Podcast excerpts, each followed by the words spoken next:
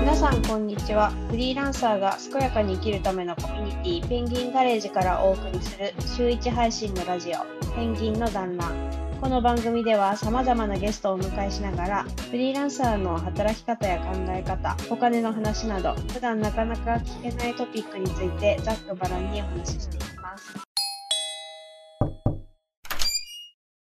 ペンギンの団らん。はい、今日も始まりましたペンギンの団らん。えーマーケターの上松裕太と申します。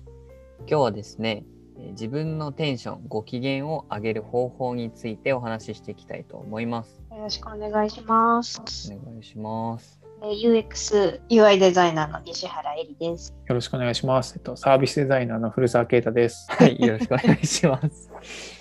えっと、今日ですね、あの、ご機嫌度を上げる方法についてお話ししたいなと思ったのはですね、なんか、社会人、私5年目になるんですけども、なんか自分がご機嫌な状態を作れるっていうのは、なんかすごいこう自分に余裕作るだったりとか、ポジティブになれるだったりとか、なんかいい効果多いなと思っていて、なんでその、まあ私は私でやってることあるんですけども、なんかこう皆さんの自分のご機嫌のためにやってることみたいなのをお伺いできたら嬉しいなと思いまして、今日はラジオのテーマとさせていただきました。僕の中ではまずエリさんの話聞いてみたいなと思って今日のお題持ってきてるんですけど、はい。何かありますか？えー、とそうですね。私は結構このラジオでもお話あのさせていただいてるかなと思うんですけど、まあ、心身を健康を保つっていうのがやっぱ一番ご機嫌度が上がるのでそういうこうヨガだったりとかをするっていうことだったり、まあ、それを最近だと朝の時間を使ってやってたりするんですけどなんか朝の時間やることですごい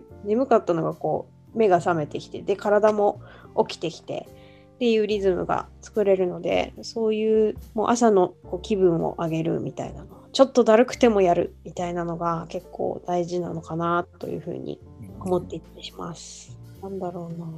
うん。コーヒーを飲むとか。なんかあのあなん自分に余裕を作るっていうところで言うとなんかコーヒーをゆっくり飲む時間っていうのが結構大事なんだなっていうのは最近思っていて。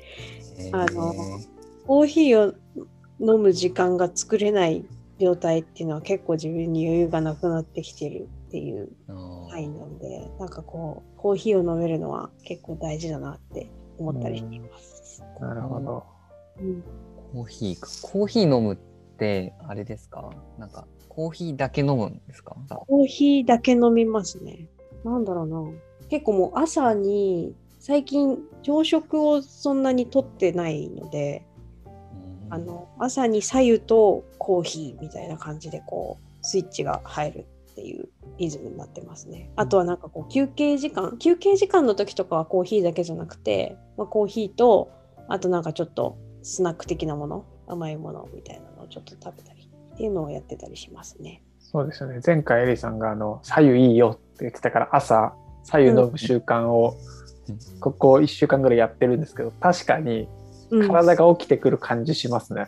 そうなんですへーお腹が結構温まるので、僕も結構朝弱くてすごいスロースターターになってあ確かにこれはいいかもってなんか朝食食べる前に本当にコップ一杯ぐらいだらだら準備してから左右飲むのは松さんこれいいですよ。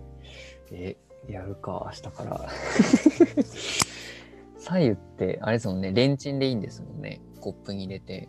そうですねレンチンでもでもねできれば鉄のこう湯沸かしみたいな鉄素材のなんかこう湯沸かしとかで沸かすと、鉄分がこう出るんですよねゆお湯の中にうーん。結構それが体に良いと言われているじゃあ、火にかけて、グツグツしたものをコップに入れて飲んだ方がいい。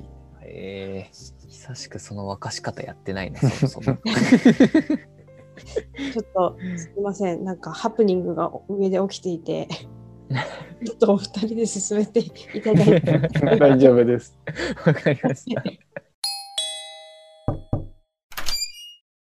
ペンギンの団らん。じゃあ松さんと話をしましょうか。はい。機嫌を取る習慣。僕は昼寝ですね最近。えー、昼寝。でも15分とかなんですけどちょっと時間落ち着いてる時は30分とかしちゃうんですけど、うんご飯食べた後にもう寝るって決めて寝る。寝るっていうのは、もうがっつりベッドに行くんですか？ソファーですね。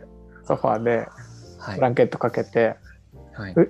まどろむっていうのは結構そう忙しい時でもまあ15分ぐらいなら幸せなかったらいけるっちゃいけるのでうんうんうんっていうとちょっといやね昼寝したし頑張ろうって思うご機嫌度上がる気しますね。いいな。な、な、シエスタって言うんでしたっけ？なんか、あお昼寝みたいな。スペイン語ですかね。言いますよね。なんか。なんか人って3の倍数で体のリズムを作ってるってなんかなんかの本で読んでてだからあのうん1時間もまあ60分だし1分も60秒だしで人の睡眠ってレム睡眠とノンレム睡眠って1時間半周期だったりするらしいんですよ。だから結構3の倍数で昼寝するといいよって言われてから15分なのか30分なのかでうん。なんとなく考えながらやってるようになりましたね。確かにすっきりする昼寝確かに、ちょっと寝るだけでだいぶ違いますもんね。うん的なの。あと、そうですね。あと最近、僕今海沿いに引っ越したので、はいはい。ちょっとどうしてもやらなきゃいけないけど、2時3時集中力落ちたなってなったら、はい。海辺のカフェに行きますね。一番最高じゃないですか。周りはすごいあの、お休みの人とかいるんですけど、もう黙々とマックを叩いてます。海辺のカフェで。海辺いいですね。自然に近いというか、都内だとあまりね、ビル群なので基本的に、うん。あんまり自然を感じながら仕事するってできないので、海の近くにカフェが、ん？海の近くののカフェですかね。入れるのいいですね。そうですよね。なんか、すごいイメージなんですけど、はいはい。なんか五感にって感じるものをうんちょっとでも変えると結構気分転換になるんだと思ってて。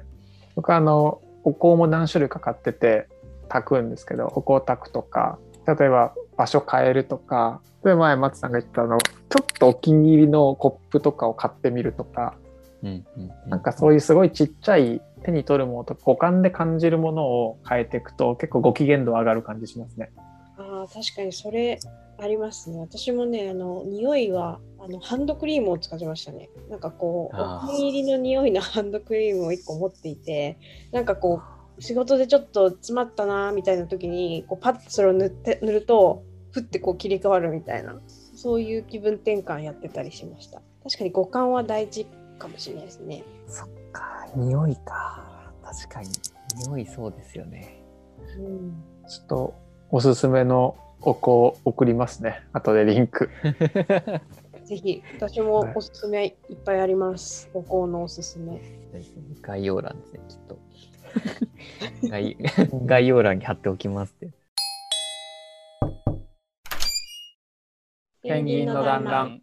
あとなんか、これ全然別なんですけど、まあ、先先月ぐらいかな。前職の、まあ、同僚が、えっと、ハーブ、ハーブティーをやってる会社さんの、まあ、事業、新規事業のお手伝いみたいなことやってて、で、なんかその、ちょっとだけお手伝いした関係で、一箱分ぐらいハーブティーを、まあ、お礼でもらって、ハーブティー飲んでたんですけど、すごいハーブティーもめっちゃ良くて、わかります、それ。そうお湯沸かして入れて香りが全部違うんですよ。すごいね、あの、整いますね。と気分転換にめっちゃなる。ハーブティーすごい良かったです。飲んだことない。ハーブティー？なるほど。はいいですね。あの、トゥルシーっていうホーリーバジルのお茶とかがあるんですけど、なんかそれもかなりいい香りで気分転換になりますね。香りとか触覚？あの、コップとかもそうだけど、なんかそういうので、一個今度テーマで話すとか、なんか物とか作ってみたら面白いですね。うん。いい。香り作りたい。香り。あ、本当ですか？じゃあ、香り作りたい。香りやってる方を呼びましょう。ゲストで。すごい。呼べる。いる、いるから。ね まあ、インテリア的な意味も込めて、こう、おなんだろう、匂いのする、なんなんですかね、棒とかって僕ちょっと言っちゃうんですけど、なんか液体に棒が刺さってるやつあるじゃないですか、匂い出るやつ。アロマフレグランスっていうんですか？あの揮発するやつですよね。あ、そうです、そうです。ありますね。火に、ん？アロマオイルっていうんでしたっけ、うんこうろうそくみたいな火つけて匂い出るとか、なんかちょっと気になって、まあ、結局今置けてないんですけどやっぱお香とか置かれるんですねやっぱり。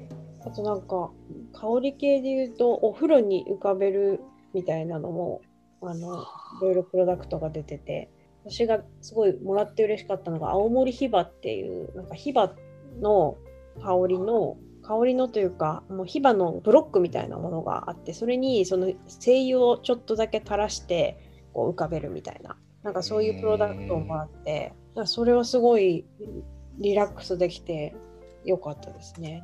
えー、いいなぁなんかいろいろ香りは香りでもいろんな楽しみ方ができるんだなと思った瞬間ですね、それは。お風呂でいいですね木の火花の匂い。今の香り。これなんだよな。何でしたっけ？ヒノキ。うんうん。ヒノキすごい好きで、うん、あ、近いですよ、火が結構。その匂いするのいいな。確かにリラックスできそ僕も多分今ね、炊いてるやつにヒノキありますね。ヒノキとか白檀とか。う。白檀もいいですようねん。なんか僕、あのー無印とかで売ってる、なんかファーって加湿器兼ねてるやつあるアロマディフューザーでですかね。あのライライトになってるやつ。はいはい、そうなんです。あれを買ったんですよ。加湿も込めて。うん。で、今思い出したんですけど、匂い絡めて、なんかやってたな、僕って思って。でその時に、あの、ヒノキの匂い僕入れてて、そういえば。で、仕事してる時ちょっと調子よかったのは、なんかその五感いじったからなんだなって今なんか急に納得がいきました。あとは首元にアロマオイル少しだけつける人とかいますよね。その少し体温上がってくると多分揮発して香りが出てくるから。あ確かにそれ私もロールになってるやつがあるんですよね。なんかそれはあのメディテーション用のあのやつなんですけど、ロールになってるオイルがあって、うんうん。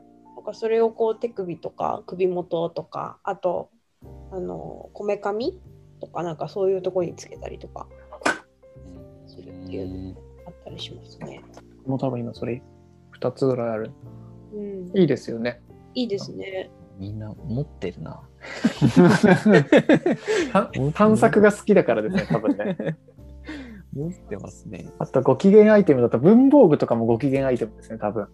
ああ。ちょちょっといいボールペンとか、別に必要なかったんだけど、このノートに書きたいとか、うん、もう結構ありますね。万年筆的な。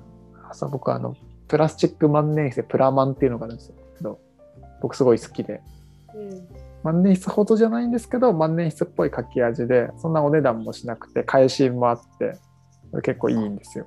なんか文房具とかなんかをこうやり始めるときは形から入るみたいななんかそういうのを形から入った方がいいみたいなことを 昔の時代の人先生に言われたことがありましたね。それは気分が上がるなからなのかもしれない。ペンギンの団らん